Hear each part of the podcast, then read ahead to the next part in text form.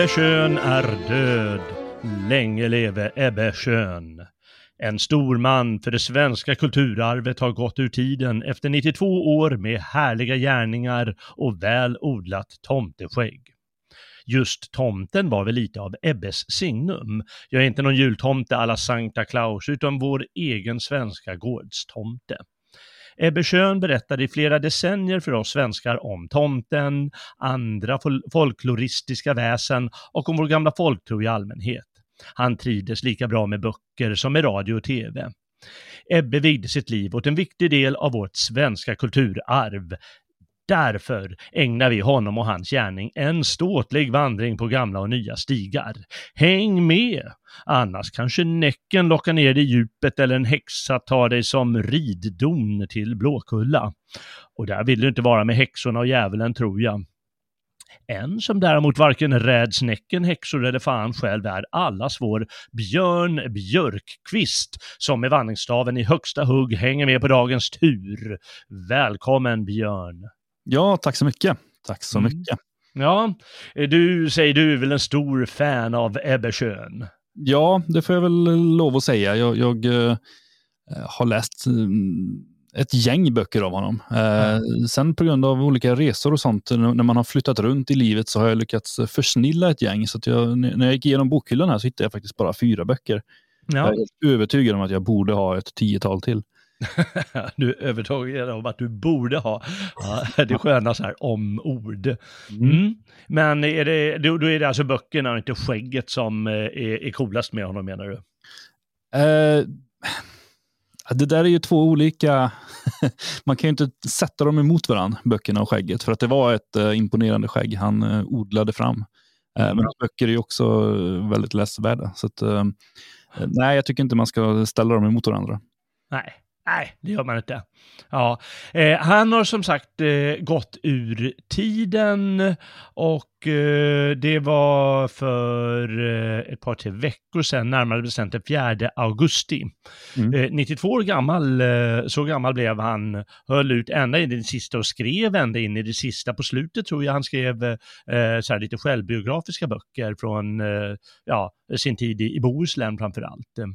Mm, jag tittade lite snabbt här nu och såg att det har kommit en bok i år av honom. Mm. Det är inte illa marscherat. Nej, just det. Nej. Och eh, han har förstås eh, dels skrivit många egna artiklar eh, i tidningarna, men sen då de senaste veckorna har väl, eller ja, egentligen strax efter den 4 augusti kom det några, inte dödsrunor, men det stod lite i, i bladen om honom, men, men ganska kort tycker jag, om, ja, bara att, ja, lite om tomten och att han var etnolog och att han gått i tiden och varit med i tv och sådär, men inte så mycket. Jag hade förväntat mig lite mer. Ja, nej, lite bortglömd känns han faktiskt. Så, mm, idag faktiskt så är det en eh, minnestext i Dagens Nyheter eh, av eh, Bengt av Klintberg. Ja, eh, Men den är inte särskilt lång för att eh, där får det vara max 2000 tecken i de här minnesartiklarna. Ja, ah, just det, okej. Okay. Mm, ja, det är väl så. Men det är kul i alla fall att, eh, att, det, att det skrivs mer och du tar ju upp Bengt av Klintberg där och han har ju också varit med i gamet länge och också skrivit otaliga böcker, mm. eh, nästan i, i samma ämne. Eh, han ägnar sig mer åt sägner och ramsor och historier och trollformler, alltså eh, text, eh, Klintberg, men är också etnolog i grunden kan man väl säga, precis mm. som Ebbe Schön var.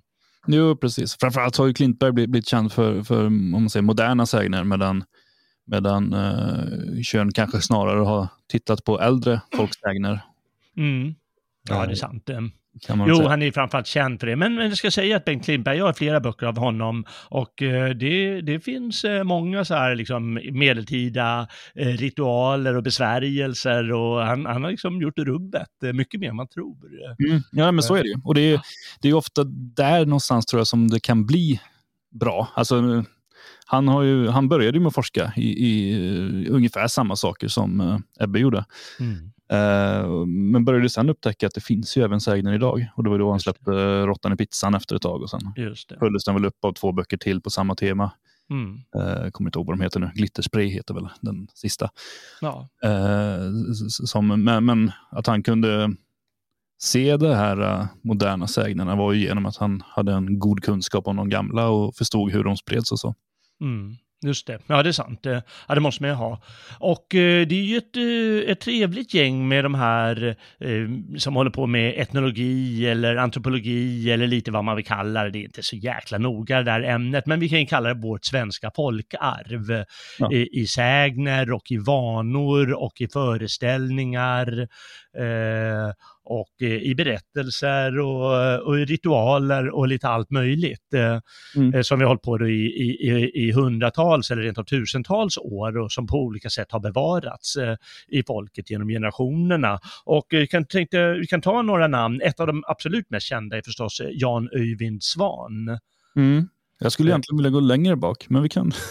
ja, man kan gå längre bak i tiden, men jag tänkte bland ja. de som varit verksamma de senaste, under den här generationen, mm. eh, som Ebbe själv tillhör. Mm. Eh, och då är, då är han framförallt känd för folksagor och, och, och, traditioner, har han tagit upp mycket om. Och han mm. var med i Fråga Lund, var han det? Jag, tror, jag, jag, vill tro att han var det, men det var mm. inget jag tittade på på den tiden. Så att, mm. inte, det man mest, när man tänker på honom, då tänker vi på hans glasögon.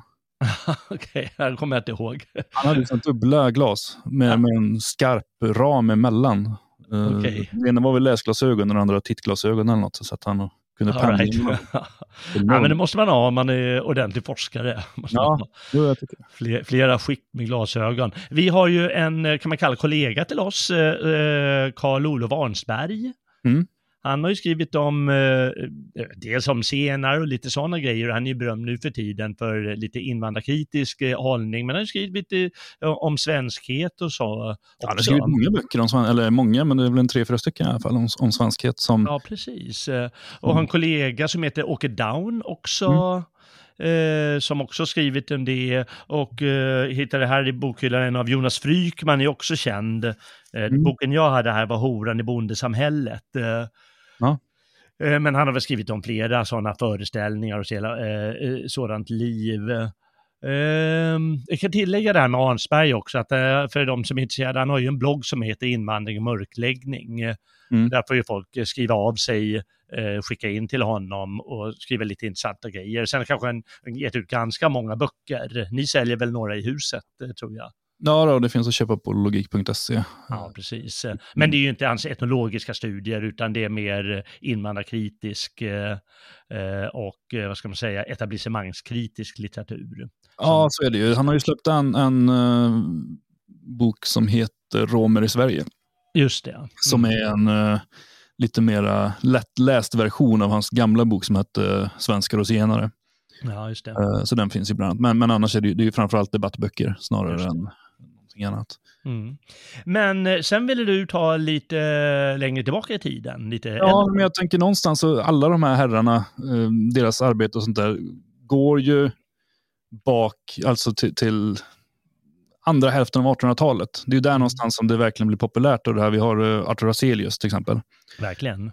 Som grundar Skansen och Nordiska museet. och Han um, åker runt i hela landet och samlar in. Han, han är rädd att eller han upplever att eh, vår kultur håller på att förändras väldigt snabbt och han vill spara det som finns kvar.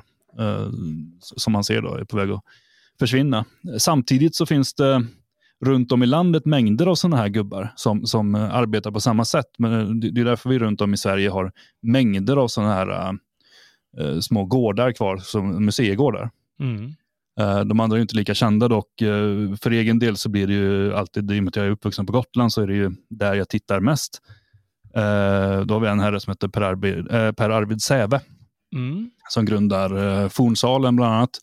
Han grundar en stor trädgård som heter De badande vännernas trädgård. Han eh, arbetar på olika sätt och är väldigt patriotisk och nationalistisk. Han, det är bland annat en historia om att han blir förbannad på, på någon som eh, nämner ordet kalsonger för han tycker att det är ett ofog att importera franska ord när det finns namn som herrunderbyxor till exempel. det är bra. blir man förbannad och, och ryter till. Mm. Mm. Eh, ja, Richard Dybeck funderar på om vi skulle ha nämnt också i förbifarten. Han samlade ju mest in musik. Ja, det är sant. Men det, det tillhör ju samma genre, för till musiken finns ju text också många mm. gånger. Och jo. Eh, det är ju väldigt mycket bevaras då genom de här sångerna och visorna. Mm. Nej, mm. precis. Eh, någon generation efter eh, Säve, eh, eller ja, ett par generationer efter blir det ju, eh, då har vi en annan eh, gotlänning som heter Ulf Palmenfelt. Mm. Eh, som, um, ja, dels har han skrivit mycket och samlat in mycket av Säves material, men han har skrivit mycket eget också. Det han framför allt har inriktat sig på det är att samla in nu, alltså moderna historier, moderna berättelser. Han har gett ut någon bok om med alla barnen-historien som pågick en kort period. Väldigt tråkiga historier där, där, man rimmar på namn och han har gett ut andra om gåtor och sånt där. Och, mm. eh, en bok som jag har heter Osedliga historier och, och påminner säkert om den andra du nämnde om horan där. Det är mycket obskyra texter i den boken och, och, och även teckningar som han har plockat från Nordiska museets arkiv. Just det. Um, ja, ja, verkligen. verkligen. Ja, jag, ska, jag ska säga, det ingår också i folkarvet, eh, det där med, med, med, jag har en, en bok som heter Fula visboken hemma. Det är Klintberg för övrigt som har och den är jätterolig att, att, att läsa och sjunga ur. Ja, det är väl, Finn Zetterholm är väl inblandad i den också tror jag. Ja, tror jag kanske. Uh, för, för, han gav ju också ut tillsammans med Bengt och Klintberg en bok som heter Svensk folkpoesi, som, mm. som, uh, ja, där de har valt ut de som inte hamnade i Fula visboken. Just det. Så, nej, det ja. finns mängder av sådana här och en till som är värd att framhäva. Eh, det är från min socken hemma på Gotland, Gustav Larsson, som framförallt känns som diktare. Väldigt alltså, romantiska dikter om, om Gotland. Eh, men gav också ut flera böcker, byggde också upp en eh, fornstuga från, med, med prylar från bygden och sånt där för att bevara för framtiden. Så Det fanns ju mängder av sådana här överallt. och en gubbe av samma generation som Gustav Larsson, det är ju Ture Elgåsen som som eh, bodde ja, ett par hundra meter härifrån där jag står nu i, i Elgarås. Ja. Eh, som också åkte runt och han skrev inte så mycket, så han har inte lämnat så mycket så, men däremot så fotograferade han enormt mycket och mm. skapade mm. på det sättet ett minne framåt. Men han, eh, det är bland annat också genom hans arbete som eh, Tiveden finns bevarat och har blivit en nationalpark. Just det, just det. vilken insats. Ja, jo, verkligen. Eh, Nej, så han, han åkte runt och samlade också och, och, byggde ett, eh, eller han bevarade ett gammalt timmerhus som fortfarande står kvar här. Mm. Uh, och det, ja, men det, det fanns sådana här gubbar överallt. Ja, det gjorde det. Och jag skulle säga att eh, det här det är ju egentligen en urgammal sed. Mm. jag menar, våra första insamlingar av ballader och visor och, och folkvisor, alltså som bönderna sjöng, Mm. Oftast hade det sipprat eh, ner från adelsmännen själva, men det var ju olika poesiintresserade adelsmän som samlade in sånt där material. Mm. För att inte tala om alla präster, jag menar, de, de står ju inte bara och gaggar Guds ord, utan de är ju intresserade av bygden och tar reda på och samlar in deras, eh, deras saker, vissa av dem alltså. Mm. Och då har de ju gjort, eh, ja, ja i, i, i många, många hundra år. Ja, nej, visst så är det. Även om vi går utanför Sverige. Men vi har ju Snorre Sturlason till exempel som skrev ner i princip allt vi vet om asatron. Ja, precis ja. ja. Som en insats för att, att, spara dikterna egentligen. Exakt ja. Så, så det har alltid funnits den där rörelsen, men i modern tid är det framförallt som du säger slutet av 1800-talet då du kommer med den här nationalromantiska vågen och eh, idén att man måste på något sätt bevara en bondekultur som håller på att gå ur tiden. Mm. Ja, det är fantastiska personer alla de där, Elgåsen och, och Svan och, och, och Klintberg och, och, och, gänget och inte minst då allas vår Ebbe Schön. Absolut. Och du nämnde Nordiska museet där och eh, han, eh, jag vet inte vilken uppgift han hade där om han var chef eh, för Nordiska museet eh, ett Han var väl chef för en avdelning vill jag minnas, men mm. osäker på det. Ja, jag kommer inte ihåg exakt. Eh, och eh, förstås eh, viktig i bevarandet. Nordiska museet är ju där just sådana här, såna här saker bevaras. Mm. Allt från ja, vad man drack med och vad man, vad man åt med och verktyg och, och, och material och ja, allt man hållit på med. Som så att säga folket hållit på med. Mm. Ja, det är väldigt vackert. De som inte varit på Nordiska museet eh, på Djurgården i Stockholm, eh, de eh, säger ta en tur dit. Det är väldigt roligt att gå där. Och Ebbe Schön har då gjort sitt för att hålla det i livet. När var du i Nordiska, på Nordiska museet sist? Uh, sist hoppas jag inte har varit än, men senast, uh, jag vet inte, fem år sedan kanske. Mm, mm. Okej, okay, ja det är bra. Det var, länge, det var nog 15 år sedan jag var där sist, men uh, dags att fräscha upp minnet. Um, julkalender, det går fortfarande på svensk television, eller? Oh ja, oh ja. Mm. Och 1979 då gavs det ut en som heter Trolltider, som mm. handlade just om svensk folklore. Mm.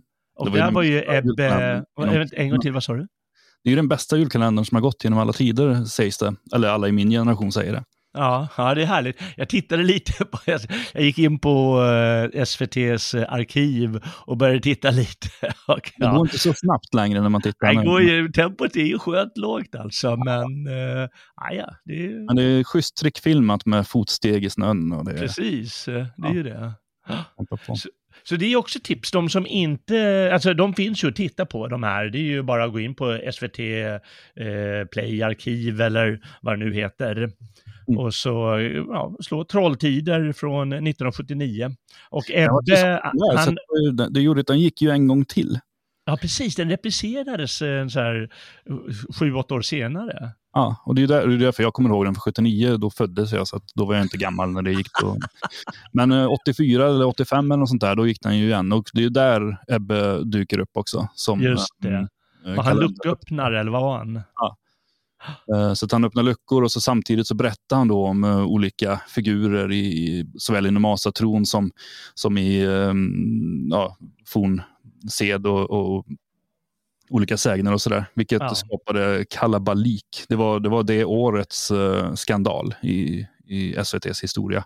Var, var det prästerna som slog bakut, eller vad var det? Ja, eller kristna i allmänhet kanske. Ja. kanske mer frikyrkliga och sådär, som, som mm. blev så arga på att en kristen, eller en julkalender borde lyfta fram det kristna och inte, inte sådana här obehagliga gamla uh, asafigurer. Ja, det är ju roligt att säga. Jag har inte kopplat det igen, att det är därför de blir så upprörda, men det är klart. Okej, ja, det gjorde ju också att julkalendern, ja, de ordnade ju till det året efter, eller om det var två år efter, så gjorde de ju en kristen julkalender som var det tråkigaste som har gått någonsin. Det handlade om jungfru Maria och det var stillbilder, ritade teckningar som berättade om hur det gick till när Jesus föddes. Och det var så fruktansvärt. Vi hatade det. Vi tittade ju på det för det var det enda barnprogrammet som fanns. Ja. Men det var så tråkigt. ja, de borde replicerat Ebberschön en gång till tycker jag. ja, verkligen. Ja, ja men då har han ju varit med i tv och radio har han förstås varit med mycket i också. Mm. Eh, och så gjort otaliga föreläsningar. Och sen har han skrivit väldigt många böcker. Mm. Eh, liksom underhållande böcker i, i all enkelhet. Va? För det är ju det är inga akademiska alster, utan de flesta är ju eh, ja, berättar i, i liksom enkel och skön stil om eh, sådana här folkloristiska väsen eller om eh, eh, jag har en bok här som heter, den är väldigt rolig, Folktrons år. Mm. Och den använde vi delvis när vi gjorde program om, eh, vad heter det, eh, om julen, mm. juletiden. Om hur man, ja, hur man, vad man hade för vanor och föreställningar förr i tiden, bönderna. Mm. Ja, och den går igenom då hela året eh, med alla sådana saker. Och så har vi då alla de här folkturistiska väsen. En heter älvor, troll och talande träd eller älvor, vättar och andra väsen. Han har väl oftast bara reviderat eh, sina egna böcker eh, vid sådana tillfällen. Ja, men så är det väl. Han plockar väl ut godbitarna. Ja, är det också mycket, hans forskning är ju mycket att han sitter och läser och, och samlar på sig berättelser på det sättet. Han är ju ja. inte som bröderna Grimm till exempel som åkte runt och samlade upp vad folk berättade för dem, utan han går ju till skriftliga källor framför allt. Ja, precis ja. Men han, han skriver ju ofta i de ändå böckerna att eh, ja, men eh, jag träffade en gammal dam och hon berättade det här och det här. Mm, eh, ja, för de, de, måste ju göra så också, etnologerna, att de måste söka upp folk. Ja, men han har ju framförallt blivit den som folk kommer till då genom sitt kändisskap. Ja, ah, det är sant. Ja, det är smart. Han inte dem på det sättet, utan berättelserna har kommit till honom. Ja, Eh, Eh, jag tar några andra titlar här. Eh, vi sa det här med älvor, men vi har Häxor och trolldom. Eh, vi har Älskogens magi, Vår svenska tomte givetvis, Troll, Svensk folktro A till Ö, Svenska traditioner, Drakar och trollormar, Svenska sägner. Ja, du hör ju vad det är. Det är mycket skepnader i skymningen och så vidare. Mm det är många böcker han har gett ut, eh, alltifrån eh, eh, mitten av 70-talet eh, till då eh, i år då. Mm. Han gick bort. Eh, mm. Ja, har du någon favorit? Av de du läst? Ja, jag, jag satt nu här i, i, dagarna och tittade i de, de få böcker jag hittade i mina bokhyllor. Eh, Svenska sägner, som du nämnde där, är en eh, ganska behändig eh, liten bok. och den eh, jag tog fram den och tänkte att nu får jag sitta och läsa massa, massa sägner bara som var uppraddade. Men det här är mer om hur sägnerna fungerar och, och alltså sägnernas eh, dynamik och, och, och reder ut vad, som gör, vad, vad det är för skillnad på en folksägen och en folksaga och mm. mängder av sådana saker. Ehm, och Sen tar han naturligtvis upp eh, mängder av sägner, men det är mer att de, de dyker upp bitvis i texten snarare än att de bara är listade. Så det, det väldigt intressant bok. Den blir lite mer akademisk på det sättet, så sätter allting i sitt sammanhang. Ja, just det. Jo, eh, men, eh, ja. Sen har han skrivit en som heter Häxkonster och kärleksknep som um, också intressant för den, den börjar med att ta upp mycket om häxprocesserna och olika rättegångar och sådana saker. Eh, vilket kan vara ganska tung, eh, dyster läsning i och med att eh, det var en tragisk del av vår historia. Mm. Men eh, sen går den vidare till att bli mer lättsam och berättar olika alltså, berättelser just om, om vad häxorna hade för sig och hur man skulle akta sig för dem och sådana saker. Just det. Så eh, de var bra. De andra två, det, det är två eh, barnböcker. Jätten i Brofjäll och eh, Trollkistan. Jag tyckte om dem, jag köpte dem. Eh, problemet med dem är att det är ganska mycket text och ganska lite bilder, vilket gör att de mindre barnen tycker det är tråkigt. Mm. Och De mm. äldre barnen som kommer upp i lite högre ålder, de, de vill gärna läsa själva. Så jag har aldrig ja. fått uh, glädjen att läsa det för, för mina barn. Uh, och sitta och läsa barnböcker själv känns lite torftigt. Ja, just det. Så de verkar jättebra, men jag har tyvärr inte läst dem. Nej, det kommer väl en dag. Ja, vi får se. Jag får satsa på barnbarnen i framtiden. Där, att Just det. Mm. Men, det, nej, men det är trevliga, mm, väldigt fina böcker. Då, då har han också gjort så att han har ju plockat in gamla, gamla sagor och eh, i viss mån satt dem på, med egna ord. Men eh, det är ändå traditionella sagor som är väldigt eh, vackert illustrerade och så också. Ja, ja vad roligt. Ehm, eh, vad gäller det här i alla fall, eh, eh vad vi får kalla folktro, eh, menar, det finns ju fortfarande folktro, men inte riktigt på samma sätt som förr i tiden. Mm. Och eh, jag menar, det, har, det har ju försvunnit, vissa tror att det är på grund av upplysningen, eh, att det skulle gjort folk klokare, men eh, det är klart att de gick ju hårt åt all gammal skrock, och när man läser de här böckerna inser man att folk var så skönt skrockfulla förr i tiden. Men folk är fortfarande skrockfulla tycker jag. Ja, men jag, jag tänker väl någonstans, alltså det, det, finns ju fortfarande inte lägga nycklar på bord och mm. människor som är livrädda för att trampa på fel brunnslock när de är ute och går på, på, på stan och sådär. Så, det finns ja. ju mängder av, av sånt här kvar, bara att det, det yttrar sig väl lite annorlunda och man kanske inte i första hand är rädd att det ska komma ett troll in genom fönstret. Eh, men... Nej, Nej, men eh, folk tror något annat. Folk tror andra saker. Eh, mm. Eh, tro mig. Och jag menar bara, bara en sån grej som att eh, folk tror på det som står i DN. Eller ja. någon annan tidning. Ja. Jag menar, det visar att de inte är upplysta. Nej, visst är det så. Ja, så eh, det, det där med upplysningen, det, det, tycker jag är ganska marginellt, utan det är snarare vår moderna värld, eh, urbaniserad värld i första hand. Att de här, det var ju eh, bondesamhället i första hand. Och även i städerna så hade man ju djur som man tog ut på bete och så. Mm. De levde ju också nära naturen på ett helt annat sätt eh, än idag. Och folk levde alltså eh, närmare naturen när de inte hade elektricitet, eh, utan dagens, eh, vad ska man säga, flöde liksom, av mörker och ljus och, och även eh, nederbörd och, och ebb och flod och allt sånt som finns i naturen. Att de levde ju mycket närmare det.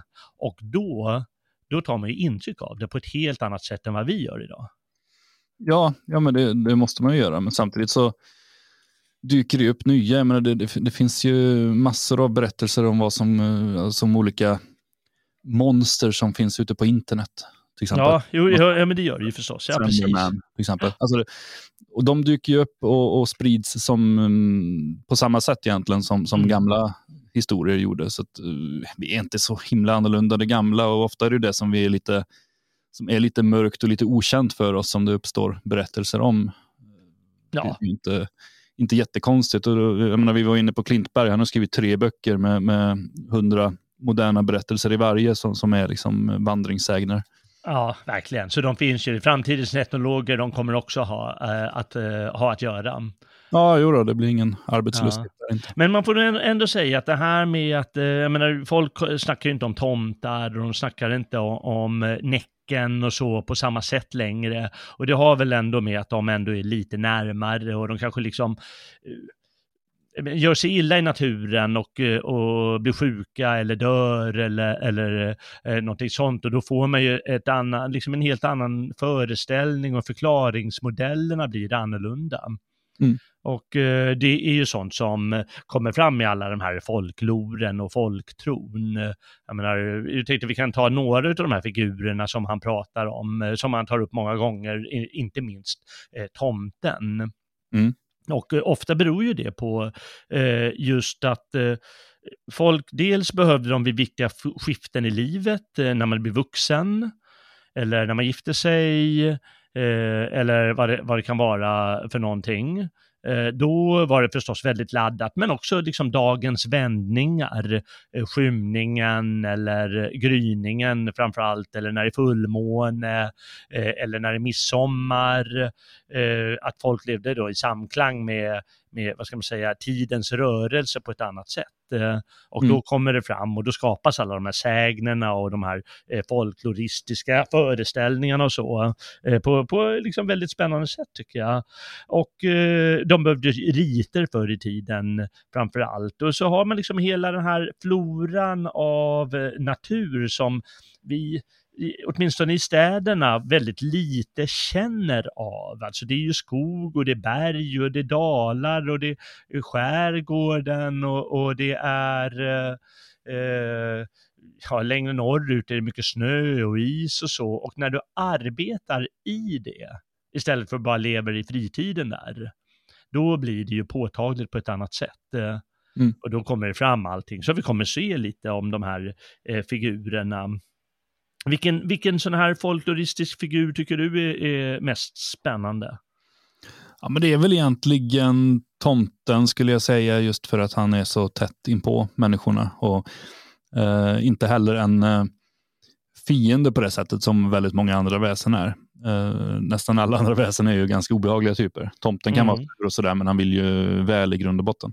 Ja, just det. Han säger på ett ställe i någon av de här böckerna att eh, eh han menar bestämt att eh, vår, vår eh, vana med skötsamhet, eh, det kommer från tomten mycket mer än från Luther.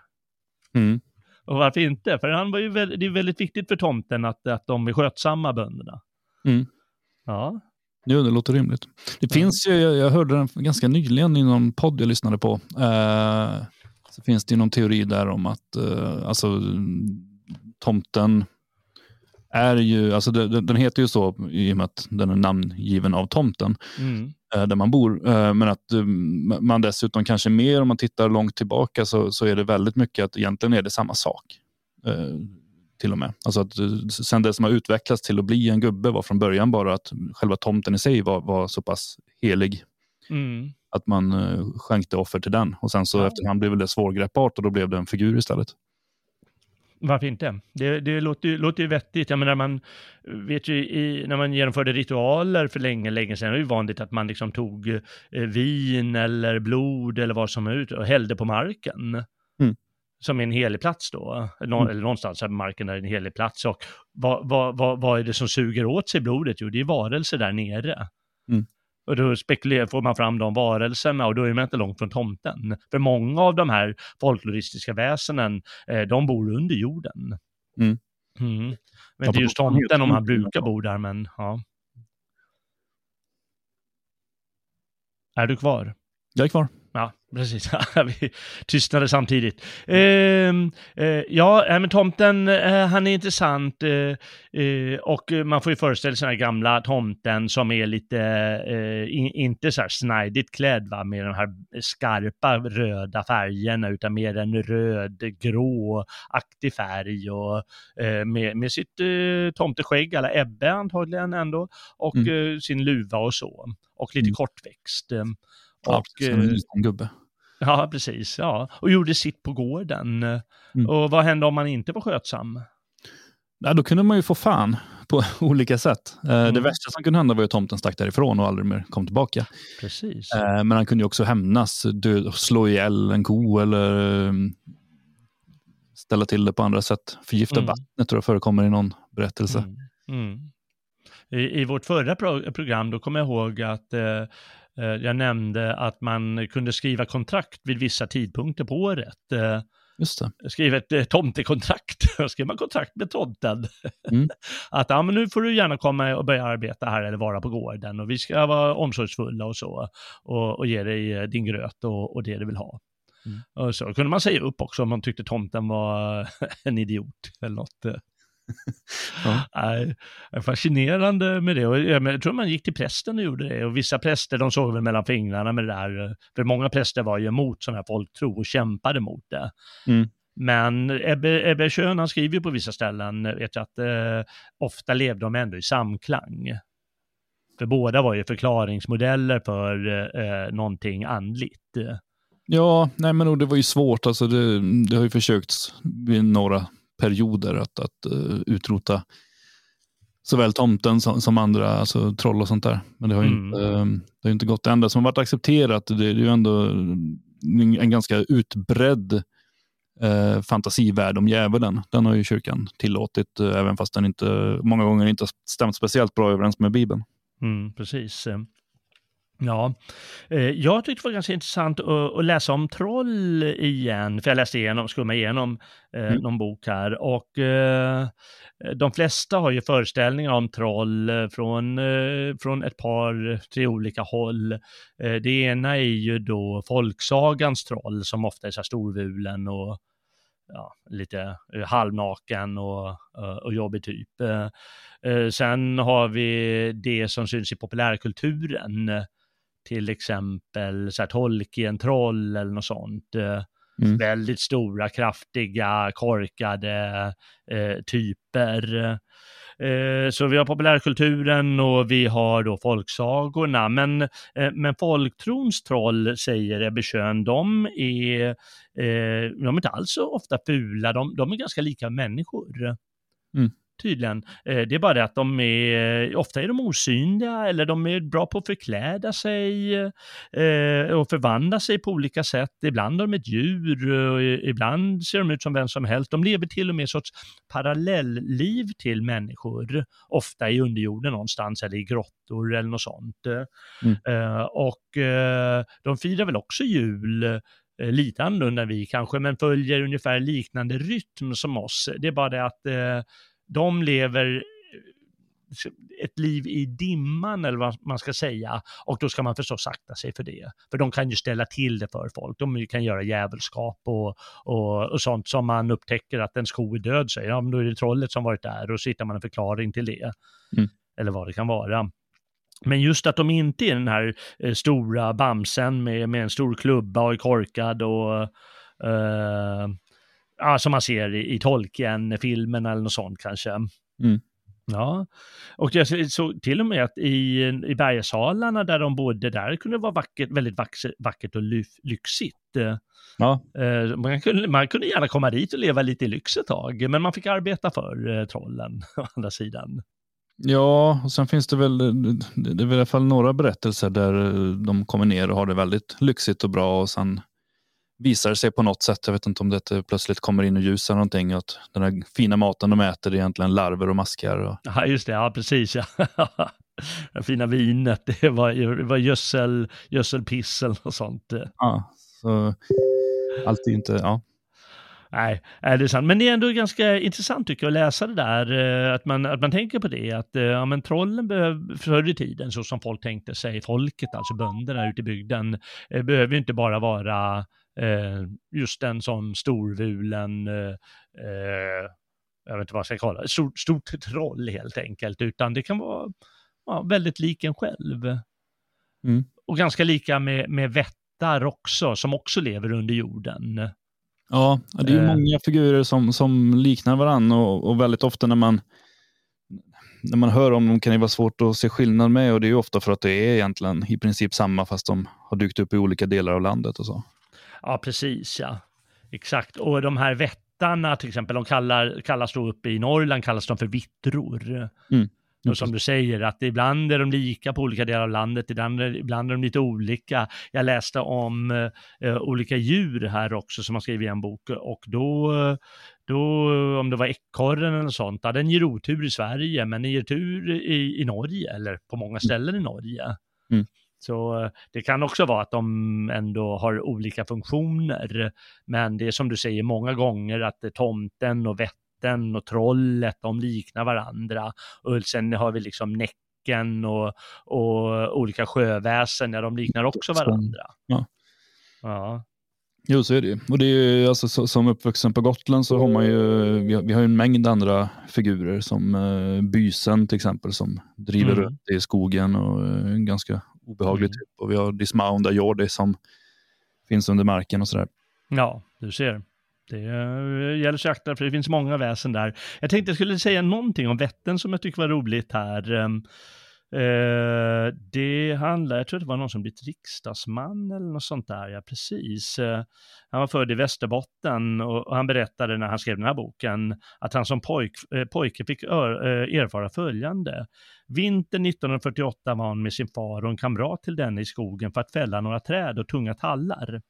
De bägge, eh, de bägge äldre ansåg det vara ytterst viktigt att för varje träd varna vittran med ett högre rop. Hålla hojtan, nu faller det! För det tillhör ju ner på marken sådär och vill man inte ha ihjäl någon. Eh, eh, annars var risken stor att de där varelserna inte hann undan i tid. En dag kom faderns kamrat rusande från en skogsdunge alldeles vit i ansiktet. Nu har jag fällt ihjäl Vittermora! Utbrast han flämtande. Han hade glömt att ropa ut den obligatoriska varningen och i själva fallögonblicket hade han sett, minsann sett, en gammal bitter kvinna bli träffad av den grova tallstammen och sjunka ihop på marken. Den urstarke karln såg alldeles skräckslagen ut. Han var tydligen helt utom sig av förfäran över vad han hade ställt till med. Och det, nu är vi alltså på 1900-talet här. Mm. Det är fascinerande. Mm. Ja. Det är kul. Eh, med, med, med vättar. Så man, man, hade ju omsorg om dem. Inte bara att man var liksom rädd för att de skulle skada en, utan man levde i samklang med dem. Mm. Jo, men så är det ju. Sen, sen kanske man var extra rädd om dem just för att man visste att de kunde vara ganska elaka. Ja, ja, det är klart. Ja. Eh, och, och, vissa är ju, vissa utav dem har ju de, de speglar förstås någon del av människolivet och, och några är ju väldigt sexuellt laddade. Mm. Jag har ju Näcken till exempel som eh, lockar med musik eller eh, som förvan tydligen förvandlingskonstnär, Näcken, berättar Ebbe Schön, eh, som vet att eh, eh, förvandla sig till eh, kvinnans fästman till exempel. Och då ser hon eh, honom bada där ute och så går hon ner sig i sjön och drunknar. För det var hans grej, det var hans älsklingsgrej och det var att dränka människor. Ja, nej, han var ju inte så hygglig på det sättet. Nej, men han är sexuellt laddad hela tiden, att man, eh, eh man, man förleds då eh, och, och lockas av en sexuell kraft och eh, Ja, med näcken eller med skogsrået, eh, då är det ännu tydligare en kvinna som är väldigt vacker. Mm. Men eh, baksidan brukar tecknas som liksom barkaktig eller att det, hon har en svans eh, eller att hon har något sånt. Eh, mm. Eh, och då läste, läste jag också här att 1691 då fick tydligen en dräng dödsstraff för att ha legat med ett skogsrå. Mm. Ja, det var ju rätt åt han. Ja, det var rätt åt honom. Vad skulle jag göra det för? Ja, eh, sen läste jag också i samma avsnitt att 1737, då åklagas en viss Anders här för detsamma. Fast mm. han säger att eh, det var minsann en vanlig kvinna. Men rätten, de tror minsann att det är ett skogsrå. No. Och det betyder ju att eh, nämndemännen, vi säger dem, de är ju mycket mer skrockfulla än, än bonden Anders. Mm. Det är fascinerande. Jag tycker väldigt... Eh, ja, är det, det, det, är häftigt det där. De vill väl sätta dit honom. Den sexuella frigörelsen har kommit långt sedan dess. Jaha, ja, precis. Va? Antagligen sa han att han röstade på SD i ett svagt ögonblick. De var ja. tvungna att sätta dit honom. Men de här skogsrån, de såg så omåttligt kättjefulla. Va? Och eh, eh, ja, där kan man också fastna en längre tid. Man kunde till och med få barn med henne. Mm. Ja. Och de var väldigt, så här, skogsarbetare, de var ju förstås extra utsatta och levde eh, nära, med, nära de här, ibland eh, ihop med dem i flera år verkar det som. Mm. Ja, varför inte? Mm. Det är fascinerande. Eh, han tar upp, jag kan säga i den här boken tar han upp, eh, eh, för de som intresserar sig, det var älvor, troll och talande träd. Då nämner han alltså spöken och tomten och troll och vättar och vitt hydror och älvor, lyktgubbar, jättar, drakar, skogsrå, sjörå som en variant, näcken, mm. djävulen själv. Och djävulen den kom ju med den kristna tron, men den har alltså omvandlats eh, till en del av svensk folktro. Och mm. i Frankrike antagligen då till fransk folktro. Mm. Så det är ändå ett, eh, det blir på det sättet ett folkloristiskt väsen till, eh, på många sätt. Ja, det blir det absolut. Ja, och så nämner han också häxor, maror och varulvar. Mm. Här. Eh, och då tyckte jag det var kul med de här, som du sa, lokala förankringen. Att svenska varulvar minsann, de förvandlas inte alls vid eh, fullmåne. Eh, som, som det var, utan i allmänhet så här på torsdagnätter. Ja, då förvandlas de till vargar, vissa mm. människor. Eller stora helger, mest vid juletid. Mm. Aldrig får man vara så nöjd och bara, nu ska vi fira jul, utan... Just det. Ja, och de uppstod, eh, de kom till genom att eh, kvinnor, eh, vissa kvinnor är lite skaja för det där med smärtan som sker vid, eh, när de ska föda barn. Mm. Och det är ju fortfarande då, men förr i tiden så kunde man inte, var inte vanligt att man gjorde kejsarsnitt direkt. Eh, och eh, då gjorde de lite trollformler och så för att eh, undvika smärtan. Och då blev vid födseln enligt folktron kunde flickan bli en mara och mm. pojkarna kunde bli varulvar då. Mm. Ja. Så är det. Tänk på det ni som funderar på kejsarsnitt. ja, det var ju, ja. Ja, det är fascinerande. Um, jag kanske ska nämna något om djuren också. Han tar i den här boken upp flera djur också, för de förknippas också förstås med mag olika magiska föreställningar. Vi sa ju det här med varulven till exempel och det är ju eh, att man förvandlas till varg. Mm. Ja, har du läst om det också, någonting om, om djuren? Ja. Du fastnat för? Ja, jag vet inte, fastnat för har jag väl inte direkt gjort. Jag, uh, jag har mer fastnat för till exempel jättar och sånt där. Och hur de fungerar för att, som att förklara allt, som, allt man ser omkring sig. Uh, ja, du kan väl säga det innan vi tar något djur här. För jag tänkte säga ett intressant djur. Mm. Ja, nej, men om vi tar uh, jättarna där så är det ju överallt så finns det ju i hela Sverige uh, stora stenar som har flyttats av inlandsisen. Mm. Uh, och de, varje sån sten har ju en berättelse om sig. Om ja. hur någon jätte har blivit förbannad och kastat den. Ofta har de blivit förbannade på kyrkorna. Ja, just det. Uh, att de låter så mycket. Uh, lite som man, man, tänker sig en, en vanlig svensk skulle bli om det, bodde, om det fanns en moské i närheten som skulle tjuta hela tiden. Mm.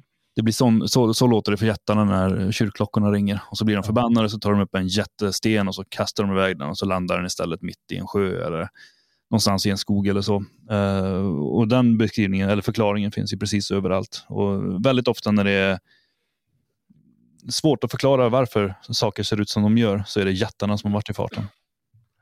Där ser man.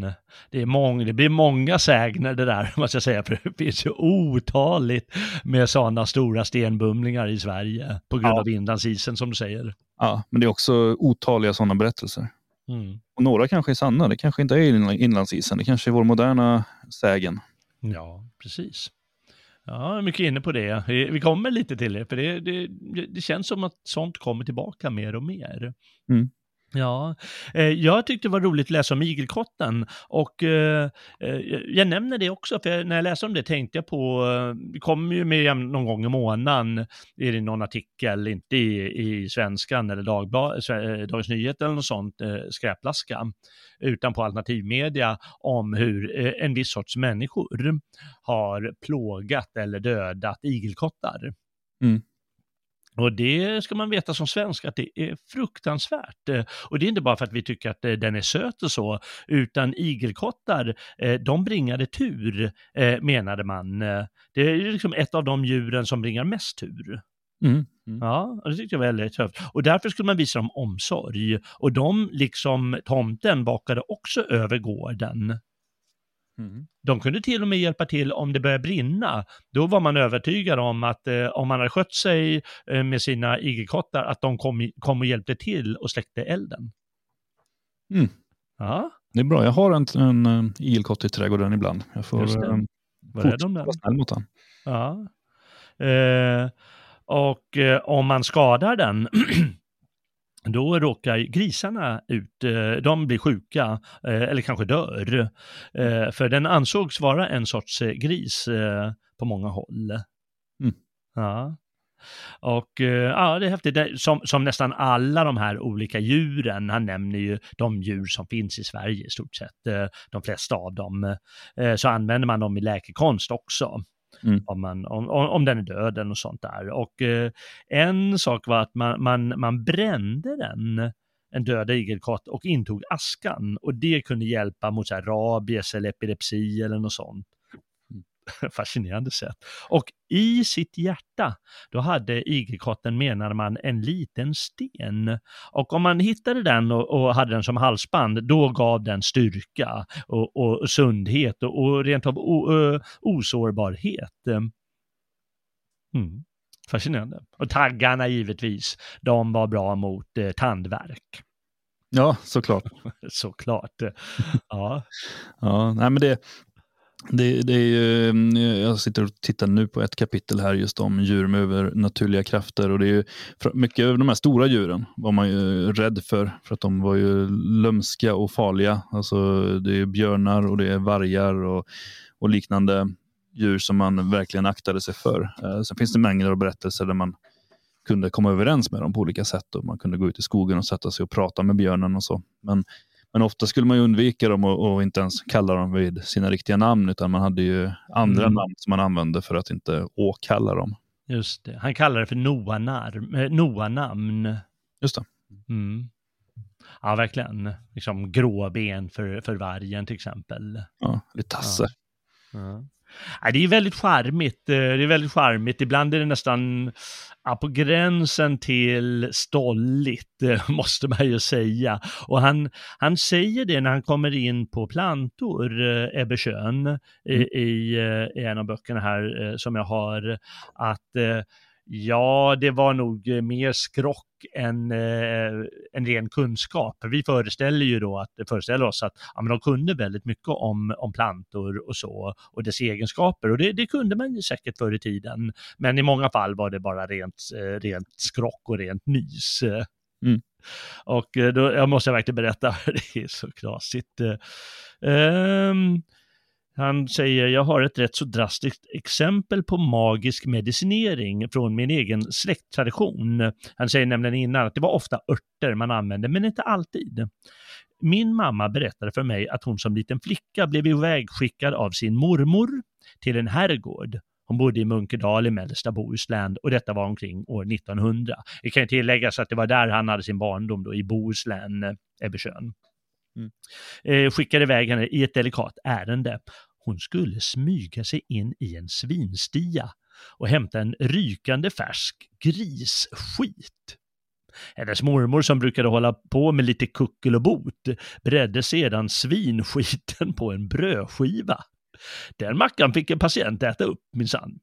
Meningen var uppenbarligen att sjukdomsdemonen som hade tagit sin boning i kroppen skulle tänka Ja, det kan ingen jäkel i världen bo i en människa som äter grisskit. Patienten överlevde, det vet jag, berättar Ebbe, men däremot undrar jag om det blev något återbesök. Nej. okay. ja, det, är, det är humoristiskt att läsa, eh, för det, det är ju så knasigt eh, vissa gånger. Många gånger är det helt logiskt som du säger, det här med stenarna, ja men det låter ju som en bra förklaring och, och många gånger så funkar säkert den här dieten eller vad man, vad man tar sig för eller att man ska vara omsorgsfull mot det och det djuret eller man ska akta sig vid dimma för då är den där varelsen framme eller något sånt. Mm. Men ibland är det skönt eh, bara kras. Ja, nej, men så är det ju. det svåra var ju säkert, ja, men då som nu, att, att avgöra vad som var på riktigt och var man beredd att chansa. Mm. Jaha, precis. Var du beredd att chansa? Nej, det var ju inte folk. Och mm. alla var ju skrockfulla. Mm. Och eh, ja, jag menar, du sa ju det här med, vet du, eh, trollpackor och häxor tar ju också upp i, i den här boken. Eh, det, det, är ju roligt med häxorna, kanske du kan berätta om du kommer ihåg något snart hur de, eh, vad heter det, eh, hur man, hur man ansåg att de hjälpte för magiska krafter eller vad de kunde hitta på när de åkte till eh, eh Blåkulla. Det finns ju Men... mängder av berättelser som, som, som um, tar upp det här och det, det är mycket just och det beror ju på alla vittnesmål och det är väl därför det finns bevarat uh, ja. i rättegångsprotokoll och sådär hur, hur häxorna tog sig till Blåkulla. Exakt. Uh, de åkte In, Innan du berättar det tänkte jag bara säga att jag vill säga att eh, eh, prästerna förr i tiden, de var ju ofta motståndare till sådana här berättelser. Dels för att de kanske var klokare och inte riktigt lika skrockfulla. Och mm. dels för att de i kristen mening kämpade mot det här. Så eh, förklarade jag, tror jag, i förra podden om, om Karl XI att, eh, eh, för det skedde ju under Karl XIs tid, de största häxprocesserna i Sverige. Mm. Men de var lokalt förankrade och, eh, och präster och rätten, de kämpade ganska emot, eh, mycket emot de som just ville bränna och så. Ja, och det, det, får ju också, man får komma ihåg det att det pågick ju inte under jättemånga år, utan det är en ganska kort period i svensk historia som det här, Just det. Som det här inträffar. Och, eh, ja, men det spred sig väl ganska fort till storstan, till Stockholm och det var väl där det tog stopp. Liksom, att, ah, just det. De insåg, vad fan håller ni på med? håller ni på med? Men berätta vad de höll på med då, för det är ju det vi vill veta. Ja, nej, men det finns ju olika och det, det, man tänker sig när man tänker på en eh, häxa eller en påskkärring, då är det ju den här kvasten. Mm. Det finns någon enstaka berättelse, men det är väldigt ovanligt att de åker på kvast till Blåkulla. Ja, precis. Hur åker de då? Ja, men vanligare var till exempel att de satte sig på en gris. Ja, just det. Ja. Uh, men det kunde också vara andra. Någon tog sin man som låg och sov och förtrollade ja, honom och, och, red på honom. Någon annan tog resten. Han var glad. Han tog lite vad man hittade helt enkelt. Så här, jag läste en, en upp och nervänd ko, läste jag. Ja, jodå, jodå. Det, det förekom också. Och ibland tog de med sig barn dit av någon mm. anledning. Väldigt mm. dumt just att plocka med vittnena dit. Eh, men de fick ju rida med och sen fick de vara där och betjäna eh, kvinnorna medan de eh, idkade älskog med djävulen. Mm. och det, det, som gjorde att de dömdes till döden sen, det var ju inte att de låg med djävulen utan att de, att de var otrogna. Ah, ja, just det. Det var ju det som var själva brottet, för att det fanns inget skrivet om just att vara med djävulen där. Nej, nej. Det var en del som blev utpekade som häxor som, som inte blev avrättade och så med i och med att de inte var gifta och sådär. Fascinerande. Uh, ja, det, man, man, man skrattar ju nästan åt det, men det är klart att det är fruktansvärda, fruktansvärda öden när de dränktes eller hängdes eller brändes eller vad de nu fick för straff. Eh, ja, jag tror... för att de låg med djävulen. Det har jag inte framför mig här nu, men jag för mig att en person brändes levande. Ja, det. Men det är också det vanliga man, man ser att det var så det gick till. Men, men många brändes, men efter att de hade blivit avrättade. Exakt, ja. Mm. Men avrättningen var väl kanske inte heller det vackraste? Nej, nej, säkerligen inte. Nej. Ja, Nej, det, är, det är ändå fascinerande och eh, när du säger det här med häxor så eh, är det en sak som man ser den här folkloren, hur den eh, kommer tillbaka i vår moderna tid. För det är ju inte ovanligt med människor som lajvar häxor eller med någon sorts hä någon häx, för, ja, ovanligt, vanligt och vanligt, men, men, men det finns sådana häxföreningar. Mm. Eller sådana som, eh, jag vet inte, jag kallar det lajva i brist på annat, varulvar eller vampyrer som har varit väldigt populärt på grund av, eh, och häxor också då, på grund av populärkulturen eh, många gånger.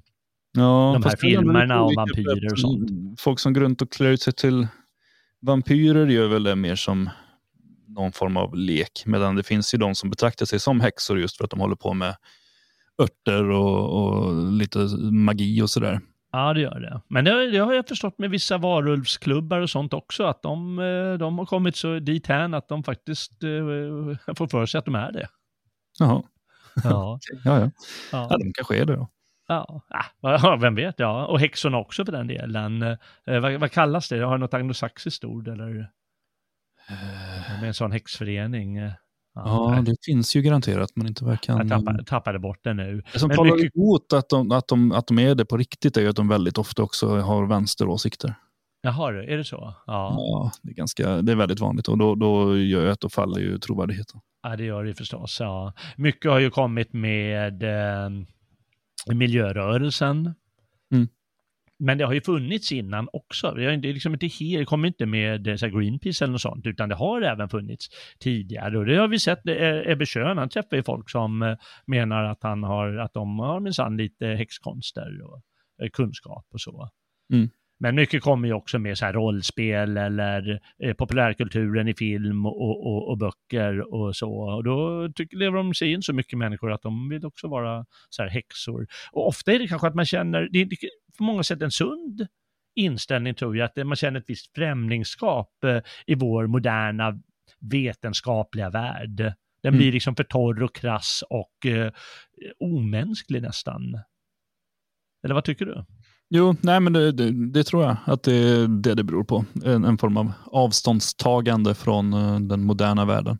Mm. Sen eh, kan den väl gå till överdrift också, som allting annat. Ja. Eh, men jag tänker väl någonstans ändå att det är väl trevligare, eller det är väl mer naturligt att människor går runt och identifierar sig med eh, häxor eller med, med eh, tomtar eller vad som helst, än att de går runt och försöker vara en del av någon filmserie eller alltså, mm, vad heter de här eh, om trollkaren. Om trollkarlen? Ja, den här unga trollkaren. Nu står det helt still. Harry på pottan. Eh, där finns Harry ju av människor som, som springer runt och försöker live att de är med i den världen. Ja, det. Och då, känns det ju mer naturligt att söka sig bak mot någonting som verkligen är sprunget ur folkdjupet. Ja, det är det. Ja. Eh, En sån sak är vad man föreställer sig. Och det, jag känner ju människor som är sjuksköterskor. Alltså. Men de eh, vill, antar jag, någonting, antagligen viljan, men då samtidigt tror på sätt och vis att eh, eh, olika sorters stenar har eh, olika krafter. Eh, för, och jag, jag läste själv i handböcker här, så jag har, jag har ett par sådana böcker om stenar och, och kristaller och så. Ja, men då har de olika egenskaper, Mm. eh, de här. Eh, och jag vet inte, kanske de har, vem vet, att ja, men den där är lugnande och den där stimulerar det sinnet eller vad det nu kan vara. Jag kan inte ge några exempel, men uh, örter är det onekligen så att vissa örter, de har ju en stimulerande effekt på grund Ja. av lukt eller smak eller då nä, nä, nästan narkotiskt innehåll. Mm.